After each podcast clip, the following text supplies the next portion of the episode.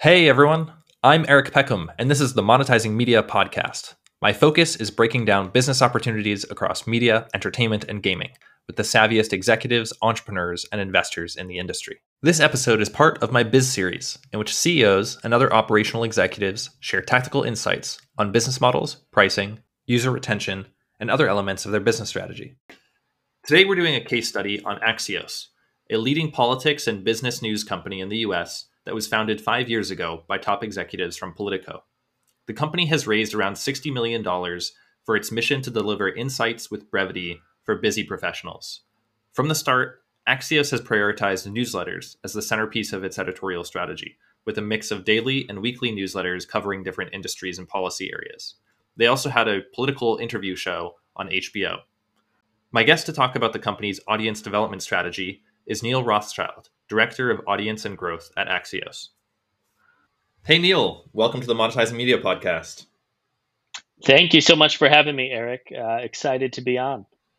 Looking forward to walking through some of the ins and outs here of how Axios has grown and the strategy you guys have in both top of funnel, attracting more eyeballs and readers to the site and to the newsletters, but then the whole process there of converting and retaining those readers. Axios has had an incredible journey in a relatively short time, the last few years, growing to be of such a prominent publication across politics and business in the US. Yeah, this has been a fun ride. I've been at Axios now for just over 5 years. I joined 2 weeks before we launched in 2017. So happy to speak to kind of how we got to this point and even some about the early days. Yeah, excellent. Maybe before we jump in more specifically on Axios, tell me a little bit more about how you ended up, at Axios, but also in this work of focusing on audience development and growth for news organizations. Yeah, so I have probably a pretty unconventional story. I did a podcast. Well, kind of to backtrack, I've been very interested in kind of journalism as a kid. Both my parents were journalists. I wrote for the school newspaper, but at the same time, I kind of wanted to pursue a career more on the business side of things, just because I was like, hey, this journalism thing seems like it's dying and not a lot of good jobs there. A lot of other stuff pays a lot better. So I majored in econ, but kind of like through my internships, I always kind of wasn't interested in some of the other stuff, whether it was kind of commercial finance or real estate that I was in, and always kind of felt myself drawn back to media.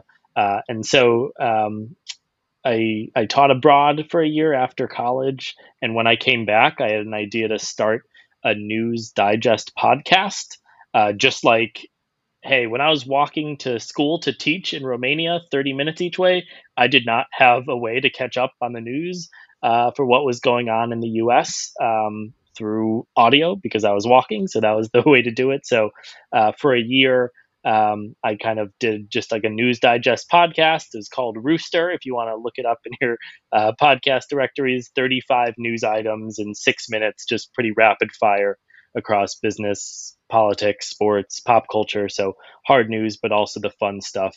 And doing that kind of helped me realize just like how much I do love media, but not just kind of the journalist side of being in media, but the strategic side. How are news consumers' behaviors evolving? How do people get the news? What are the platforms? What are the channels that people get informed?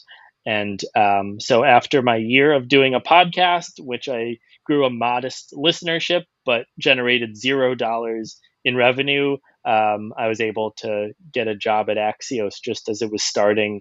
My job then was social media manager, which was just kind of a way into the door to have a way to be working in a news organization. But, that role helped me kind of learn the physics of the internet, how people react to certain stories, the way different headlines can take off, how to monitor different platforms. And so, that's how I kind of got to this point. Yeah. And it seems like you do still have a little bit of a hand in the editorial side, if I'm not correct. I know in Sarah Fisher's weekly media industry newsletter through Axios. I've seen you mentioned a few times as co-writing things with her. Yeah, I always like to kind of have one foot on each side. I don't like to stay too far away from editorial, because then I feel like I kind of lose my touch about like, well, what is actually going on in the world? What are the trends that are unfolding and kind of dictating like what people are paying attention to and what's hot and what are the topics that are really taking off. And at the same time, I also don't want to become like fully a journalist just because I am so interested in the business of media and the competitive landscape and the ecosystem.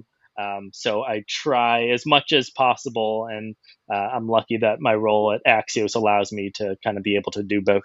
Yeah, incredible. Well, let's dig in more on Axios specifically and the work you're focused on now. So thinking about Axios's audience, I did a quick check a minute ago on SimilarWeb. It said, at least in the last month, about 11 million monthly uniques. Obviously, things fluctuate, and that's one outside source. But in terms of the funnel of attracting that attention and converting people, Axios's audience development funnel, correct me if I'm wrong, generally speaking, at the top of funnel, we have a lot of traffic probably from social media, some from news aggregators, some search, but by and large, almost all organic traffic from those sorts of sources and a little bit of paid acquisition as well. And for you guys, the primary goal once someone is on site seems to be converting them to become subscribers to the free newsletters. Is that? Yep, exactly. Correct? Newsletter subscribers are our most loyal readers, our most engaged readers. If you have a daily newsletter, we are able to land in your inbox every single day. Just sign up and we're there, and we can kind of build that relationship until the end of time, where that becomes a lot harder on the web. What the web does offer, obviously, is you can reach a much greater amount of people and try to bring them into your ecosystem. But ultimately, we are trying to get these people to, understand Axios. Either you like the format, you like the bullet points and the bolding, or you like Sarah Fisher or Jonathan Swan, or you just kind of like our sensibility and our kind of objective way of treating the news, and you'll subscribe to us that way. But that is like the main lever that we're trying to get people to become email subscribers. Yeah. And then I should mention, you guys have in the last few weeks launched premium newsletters, paid newsletters specific to different industries like healthcare. I think there's a fintech one. And those are each kind of premium business priced subscriptions, about $600 a year, if I'm correct. Yeah, that's correct. I think from the early days of Axios, our CEO, Jim VandeHei, kind of like throughout, even before Axios had launched, we'll probably have a $10,000 subscription product, just because like that kind of seemed like an obvious revenue line for media. So it's almost an upset in some ways that it has taken until 5 years in that Axios finally has a paid subscription product. Yeah, there's been a lot of speculation in media about what sort of subscriptions or new monetization Axios will launch. Obviously, the kind of heritage of the Axios founders being the founders of Politico before, and Politico's model is kind of free news with then those sorts of $10,000 a year, really expensive kind of enterprise focused subscriptions that were specific to covering policy that large companies affected by small details in law would care about, and lobbyists would care about, et cetera. And so they had that model. And then, now, this idea of whether there'd be that sort of high price subscription or what you guys have decided to go with, is more of kind of individual subscribers, but by and large business people who can probably expense that as well. Yeah, exactly. And probably I would say the subscription business would have come sooner, but we had a couple of other ideas that were a little more novel and a little more kind of outside of the traditional bubble. We have Axios HQ, which is our SaaS product, our internal communications, right like Axios, We'll try to get you to streamline your communications internally. So we have that product going, and then Axios Local, where we're kind of building out our network of daily newsletters in local cities.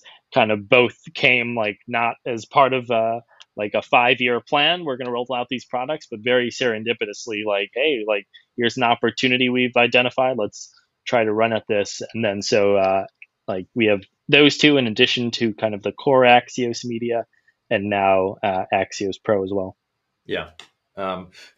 As someone who was there from before Axios launched publicly, and now being there today still, were there specific inflection points in terms of a surge in audience that you saw happen that took things to the next level? Yeah, so we've had a few periods. When we launched, not all media companies kind of are going to get the benefit of being able to launch with a huge splash. But on the day Axios launched, we had an interview in Trump Tower with then President-elect Donald Trump, who was, I think, about 2 weeks away from, or maybe a week away from coming into office. So we were able to launch with that, which kind of gave us a lot of traction. Jonathan Swan and Mike Allen's reporting during the Trump years. For a while there, we had a team of about 2 political reporters, and we're still able to land big stories. And it was kind of Jonathan Swan, Maggie Haberman, Josh Dawsey, a couple others who were landing some of the biggest scoops from the White House. So the fact that the whole kind of country was addicted to Trump content and couldn't get enough and couldn't take their eyes off this circus, kind of was a big reason we were responsible, or kind of a big reason responsible for kind of Axios's profile being raised just within the first year or two of our existence. And then probably our biggest single audience event we've ever had was for our HBO show, Axios on HBO, when Swan interviewed Trump, I think August 2020. So in the middle of COVID, shortly before the 2020 election. And that became kind of a viral interview with thousands of memes being made about Jonathan Swan's facial expressions and reaction to Trump. But that interview set off record-breaking traffic, record-breaking spike in subscriptions, record-breaking spike in podcast downloads, app downloads. Every metric you can think of was kind of triggered by how viral that interview went. And I think we're north of 100 million video views as far as clips that came out of that interview. So that was just a massive seismic event. And so most people I talk to now that are kind of uninitiated with Axios or the media political ecosystem in general, just kind of bring up the Jonathan Swan Trump interview and oh yeah, I know you from that. Yeah, knowing obviously that an interview like that would be very high profile, create a surge of traffic to the site.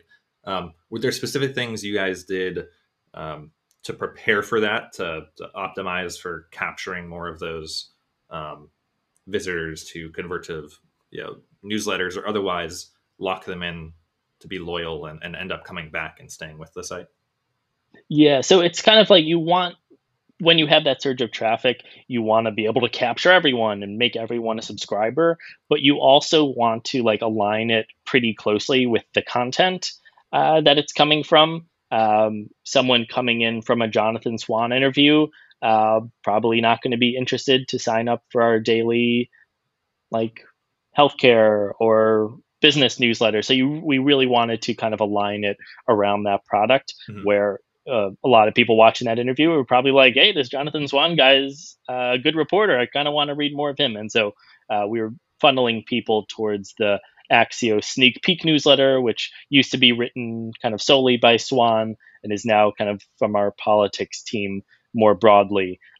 But it was kind of trying to direct people to that newsletter and explicitly associate it with that to read Jonathan Swan weekly, sign up for the Sneak Peek newsletter. So you want to be able to have the reader make that connection that, oh yeah, I do like this guy. I do want more of him, and send them that way. So we try to do that wherever possible, is try to give that, you want more of this, then sign up for that and have that be a connection that the reader actually believes and makes sense to them. Yeah, gotcha. I would have to imagine that as a category, the visitors who come through a specific kind of press moment like that and rush into the site are probably much weaker audience members in terms of certainly their conversion rate, but even in terms of like once you get them into a newsletter, their open rate, their likeliness to churn being higher. Is that true? Yeah, it's true, because like that sort of event is more likely to break through to a casual reader who's not like, oh, I do need a daily politics newsletter to read each day, and that's going to be my habit. Yeah. So in many ways, it's not going to be a one-to-one match with all the readers that are coming through, but some percent of them, even a good percent, I don't know the exact numbers, will stay with us for that. And so we'll take whoever we can get out of it, knowing full well that, hey, like a good amount of these people coming in aren't going to be the ideal subscriber. But I think we also differentiate, a distinction we make is like what's a high intent reader versus a low intent reader.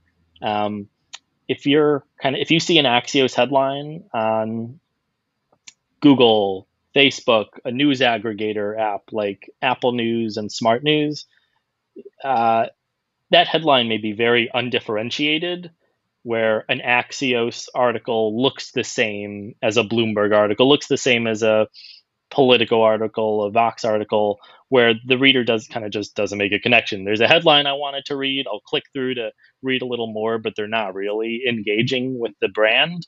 Where if you have kind of a moment like that Trump interview, you have a few cues to help readers make that connection. You have the guy, Jonathan Swan, the reporter with the Australian accent.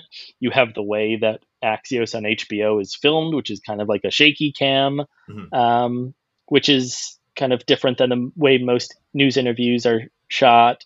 So there's kind of a few trademarks of the Axios brand that we're trying to, even though we're leveraging these platforms, we're trying to get readers to make an association beyond just the transactional, hey, we're just another service providing news articles, click through, be done, and you'll never remember us. Yeah. Yeah. Which of the top of funnel channels have been the strongest for you guys in terms of, both volume or proportion of the audience that they drive, but also in terms of quality of audience member, highest likelihood to convert to the newsletter, to read the newsletter every day, et cetera? Is it, looking at the social media side first, maybe is it very driven by Twitter because your audience tends to be these kind of, politicos and business, tech people, et cetera, who spend a lot of time on Twitter and engage with news there? I would say Twitter was a big one in the early days, whereas like when you're launching and you're announcing yourself and kind of the industry professionals for business, politics, that world, they found out that way and that'll convert. But it's ultimately just a smaller ecosystem where it'll get kind of saturated pretty soon enough. So I think probably Google is our, Google search is probably our continuing best opportunity for bringing in and converting readers, because obviously the scale of Google, and also, like I mentioned, that intent, high intent versus low intent. If someone is searching about a news topic, that is a pretty good indication that they're interested in it. They want to learn more. How much more do they want to learn enough to want to subscribe to a newsletter? Maybe, maybe not. But they're at least kind of expressing that level of, hey, this Ukraine invasion, like what's going on? Need to learn more. What's all the context I need to know?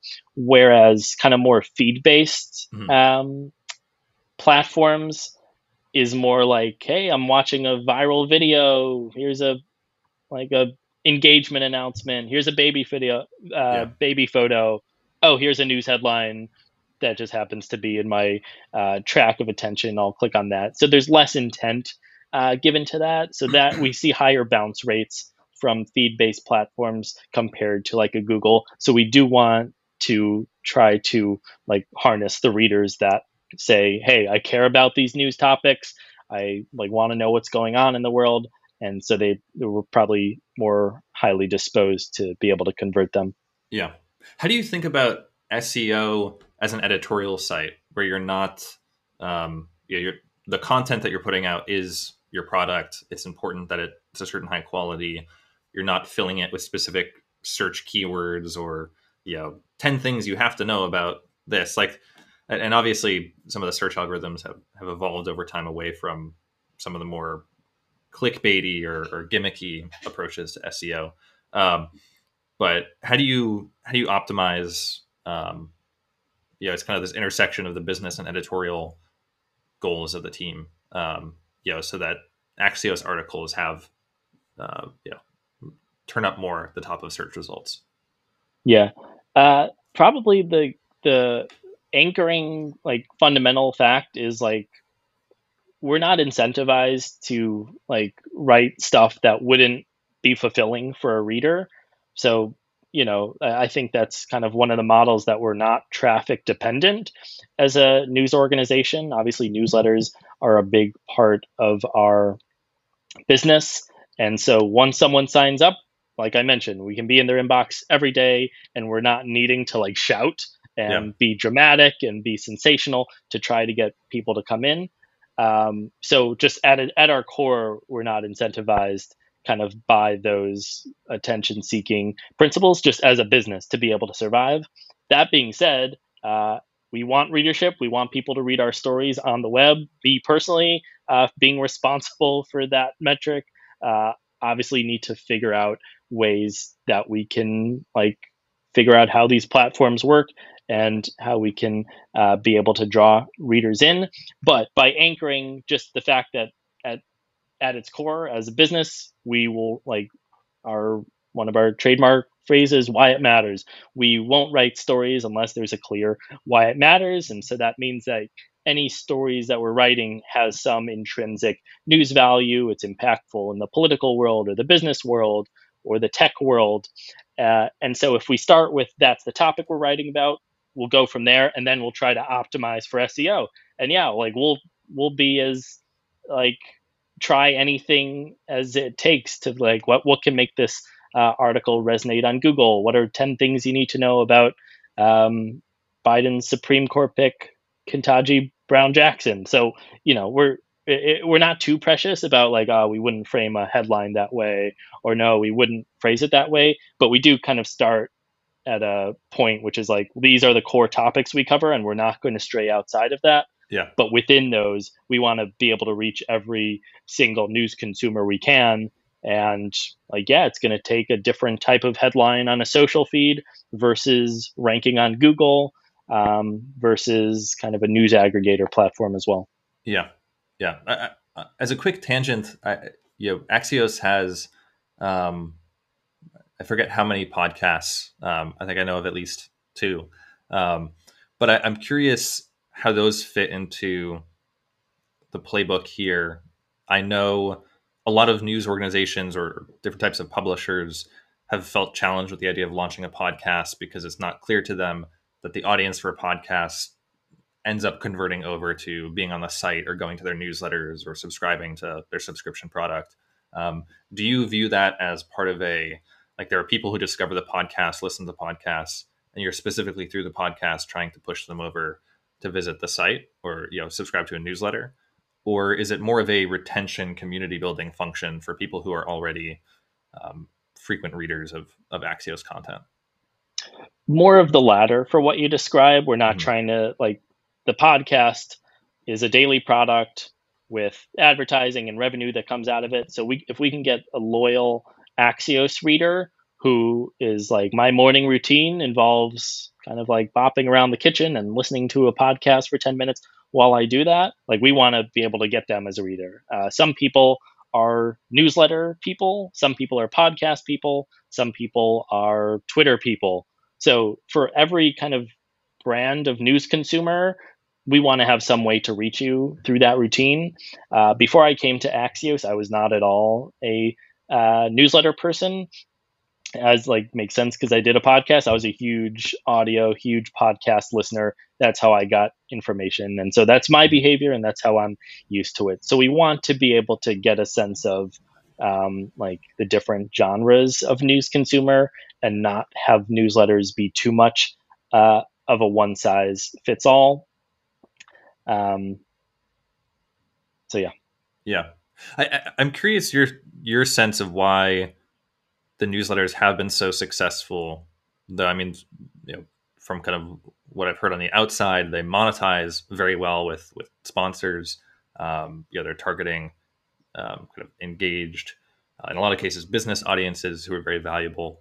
I think one of the things that's notable about them is they very rarely are trying to kind of push you to some other kind of Axios content or trying to, you know, link you to articles elsewhere. It's really the newsletter feels like the end destination, and you're like, yeah, you just consume it and then look forward to the next one.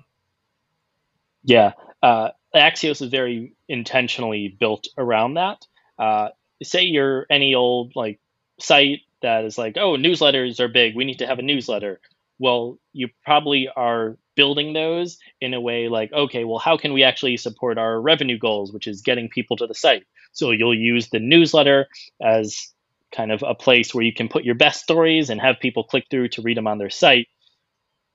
That's not how we're thinking about it. We're thinking about it very much product natively. You're in the newsletter. Like that is the full experience. We want every story in there to be self-contained. Like sometimes it'll just be a little too long for a newsletter, and we'll, you know, include a link to read the full thing on the site.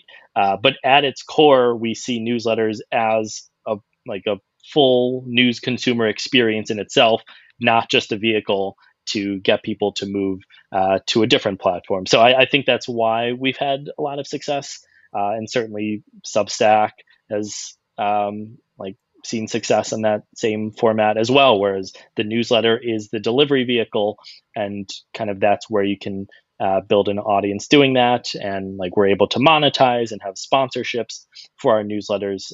So that has been a pretty big part of our business. But you raised the question of like kind of why email. Like I don't think of email as the most intuitive place to kind of be able to reach readers. But I think certainly when you have an audience of industry professionals, the inbox is such valuable real estate that if you can be there where people's eyes are already going to be to catch up on work stuff from the previous night and all other sorts of personal stuff in their life, if you can be within eyesight of all those other items coming in, that's just a hugely influential place to be. And you're not going to remember to visit the homepage of some website every day, but you are going to remember to open your inbox because that's how most people are operating on their lives. Yeah, I think in particular for a business person with the business newsletters, it becomes part of your workflow, right? Of like starting to get going with work for the day. I since Axios launched and even before when Dan Primack was at Fortune, you know, it's like at around 7:30 a.m. Pacific time, I know of like, you know, the newsletter will come in. It's going to be a rundown of different deals happening and a great way to just get up to speed on what's happening across kind of venture capital, private equity deal making, and just becomes part of your routine, right? Like a 5-minute meeting that's on your calendar every morning. Yeah, and I think I'm fairly young, so I can't say this for certain, but there's probably like an era where there was your work email and your personal email. And separate inboxes. And I just feel that more and more those inboxes are combining or kind of combining them on your devices, integrating them where personal emails and professional life, it's all in the same space and there's not much of a distinction for many professionals. Yeah. Let's talk about paid acquisition. You guys do some paid acquisition, advertising. How do you use it? What's the strategy there? Are there certain types of readers that you feel are harder to reach organically, but are successful when you can reach them through ads, or is it mostly about retargeting people who have engaged with Axios in some way but didn't convert to subscribing to a newsletter, or now that you have a paid product, didn't convert to the paid product?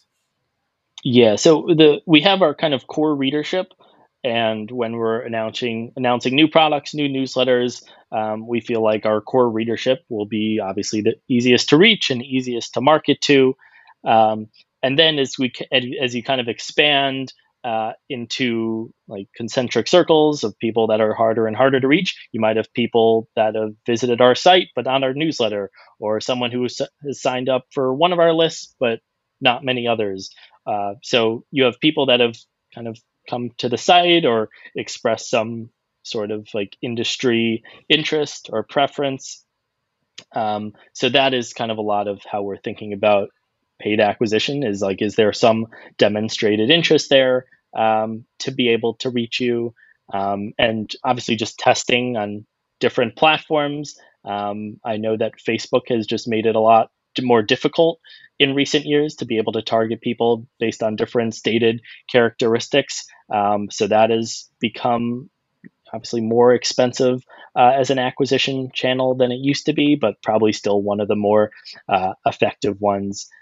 So we're still always kind of looking at that equation of what's the customer acquisition cost to make them become a subscriber? What is the lifetime value of a subscriber that is reading Axios newsletters until the sun burns out? And how can we attract an engaged subscriber? We don't want to just get someone who signs up, realizes they don't actually want this at all, and unsubscribes a few weeks later and is not giving us much value for months and years to come. On the product side, have there been specific product changes either at Axios or on the major social platforms that created a big shift in terms of either more audience or higher conversion? Yeah, so one of the big changes we've seen in recent years is Facebook, which obviously a big source of readership for our news organizations and many other news organizations, has gone from kind of the news feed. That's how you get news, is an article like exciting enough that someone shared it and it appeared on your feed, from that sort of referral behavior to Facebook now has its news tab, which is its more curated format for news, to be more similar to like Apple News, where it's less about what are your friends deciding is a story that needs to appear on your feed, and what are kind of editors and news professionals deciding should appear there. So Axios has seen just kind of the migration of social media traffic. It's, you know, everyone understands social media traffic as, oh, it appeared on my timeline, which is based on the people that I follow and is influenced by what gets retweeted or shared, and that will affect what I see in my feed and end up clicking on. So we're migrating from that paradigm of news to one where you're leveraging the reach and scale of these massive platforms, but doing it in a more guarded, walled way, where you're trying to ensure, hey, this is reputable news. These are the stories we think are actually healthy. And that's, I think, just a major response from these platforms to trying to fight fake news, trying to fight non-reputable news sources, and just trying to improve the level of the quality of discourse and news that people are seeing in their feeds. Yeah. Yeah. What's the strategy on social media for Axios in terms of community building and trying to create more engagement around content there? On one hand, it seems very personality driven, in that Axios's newsletter writers tend to be and reporters more broadly tend to be very active on Twitter and kind of have communities that they're engaging there. How do you think about the engagement strategy? Yeah, so like one thing that we always are thinking about on our Twitter feed and for our Instagram as well is like Axios is ultimately a nameless, faceless brand, and people engage with other people. And so we want to put that like front and center as much as possible. Every Axios newsletter comes from like a real person and has their name on it and appears in their inbox from their name.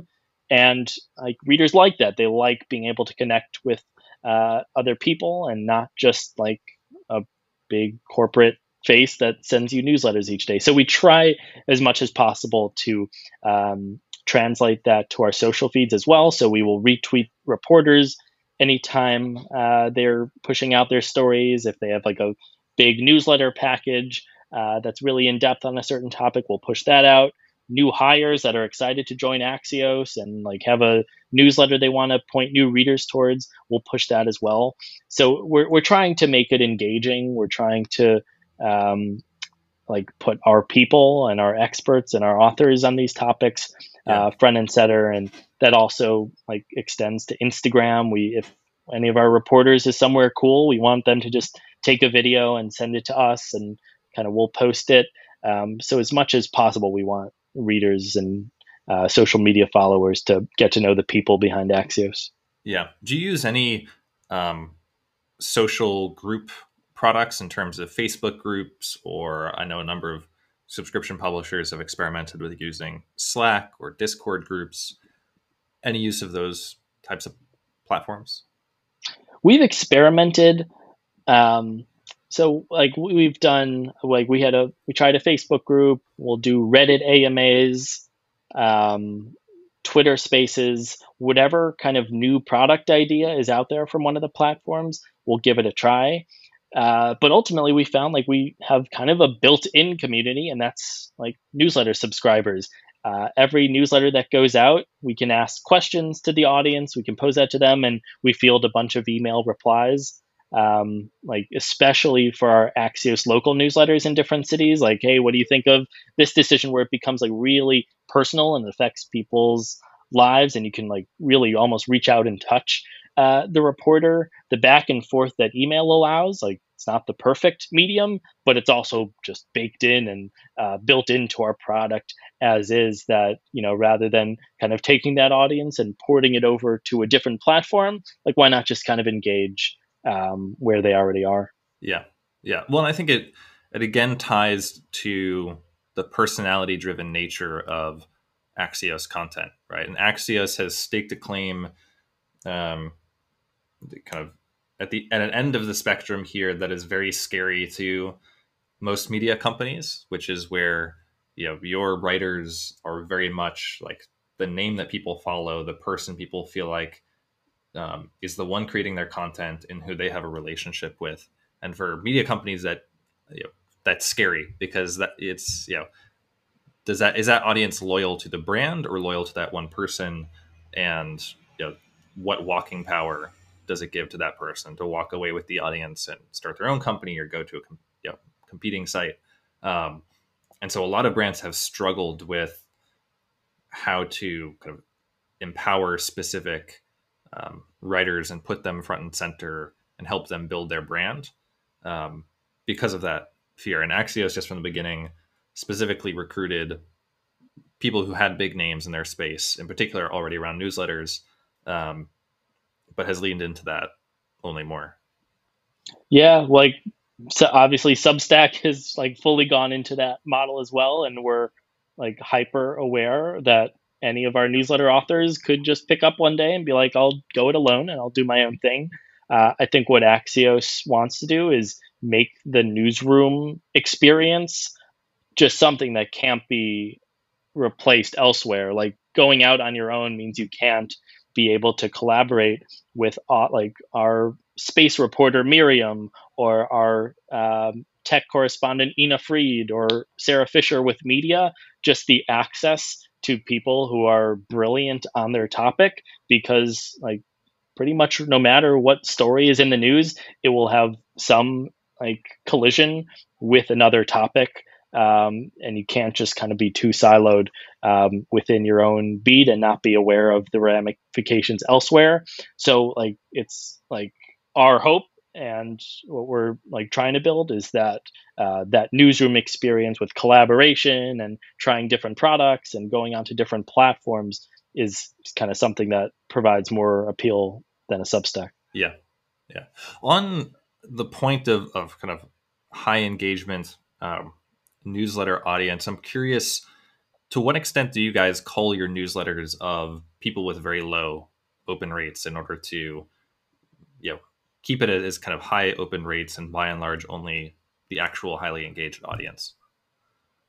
Yeah, we do those. We do that regularly. Ultimately, just kind of the vanity of having high subscriber numbers, if they don't open or if they don't read it, really doesn't mean much for us. We want to kind of put ourselves as a brand forward as one that like readers are really engaged with and care about. And we're not like, yeah, we like to have a ton of readers. We want to get as many of them as possible, but we're not built on the principle of scale and trying to get as many raw eyeballs as possible. We want the right ones and the folks that are engaging. So if, you know, people sign up and they never open our newsletters, we will regularly churn them from our list to make sure that we have a healthy list and keep that open rate up. Talk more about what a healthy list means and why it matters to remove those people. Is that internally about just having a clearer sense of how readers are engaging and removing some of the people who never engage, so your data is clear as a feedback source? Is that driven by kind of advertising and sponsorship sales and you being able to generate more money by having higher open rates because it shows more engagement from the audience? What are the drivers behind bothering to do that? Yeah, I think a few of those all apply. Is like, we want to be able to have a conversation with advertisers and be pretty transparent about who our audience is and what they like and what they respond to. And it's hard to do that when you just have a really bulky list of like millions of subscribers who you got their email, congratulations, you did it. Like, you can send them your products and like be on their way, but is not indicative of like who among those actually interacts and engages with the brand. So it becomes a lot less helpful to see like signs in the data and indicators in the data if you just have so many people who are just like aren't interested in the brand and are just being used kind of for a vanity metric. So we think about health as far as just like understanding our readership. Like, we want to, if there were all things equal, we have our, say, 100,000 subscribers to a newsletter and it starts to go south and our open rate goes from 45% to 30%. We want to be able to understand that signal and react to it and realize, how can we make our product more engaging? Is it the news? Is it kind of anything else that is about that newsletter that is affecting the engagement? And it's just harder to do that if you have all the like massive clutter that's not giving you meaningful information or data on your lists. Yeah. I'm curious, by the way, as far as meaningful information and the analytics you have, are there specific software tools, analytic platforms that you guys really trust and kind of find most valuable? Yeah, so we have a few. I don't think any of them are unlike any other media company uses. We use Sailthrough for all of our emails, both editorial newsletters that go out, email alerts that get sent, as well as our marketing emails. For our site, we use Parsley for web analytics, as well as Google Analytics.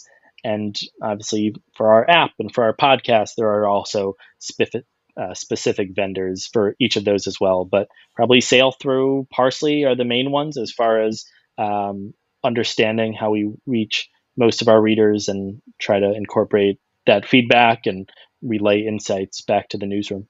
Yeah, gotcha. So part of, I guess there have been two big expansions at Axios in the last year, which, you know, is the expansion into local news and launching newsletters in a number of cities across the United States, and the other one being the launch of the kind of premium paid products around different business verticals. Starting on the local strategy there, in what ways are launching those newsletters and building the audience around them different from the existing newsletters that were very national or even international in terms of the scope of the audience and who you're going after. You know, if it's a, I'm forgetting the exact cities you guys are already in, but if it's a Charlotte or a Cincinnati newsletter, right? It's a very different type of audience you're targeting. It's by geography.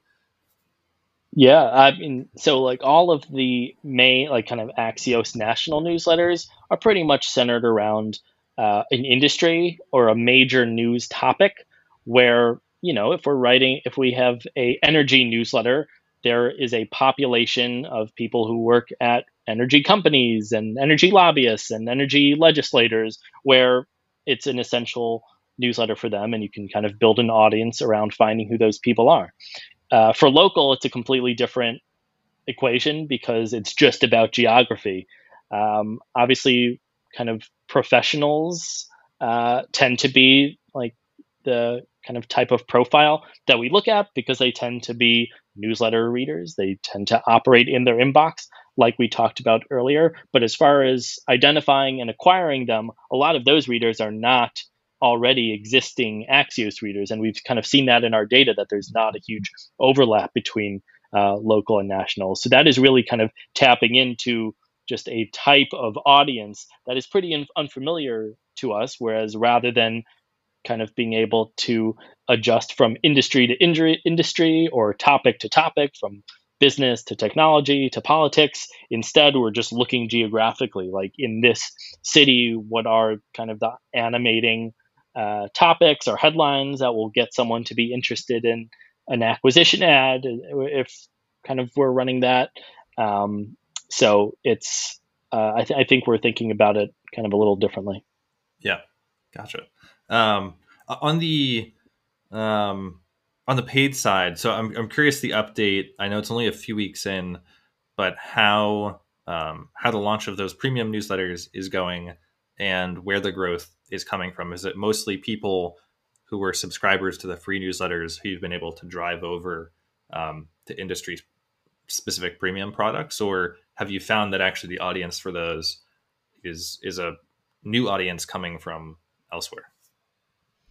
I don't have a lot of data to share around the new pro newsletters, but it was very intentional that kind of we launched our pro deals newsletters kind of in synchronicity with Dan Primack's newsletter, Pro Rata.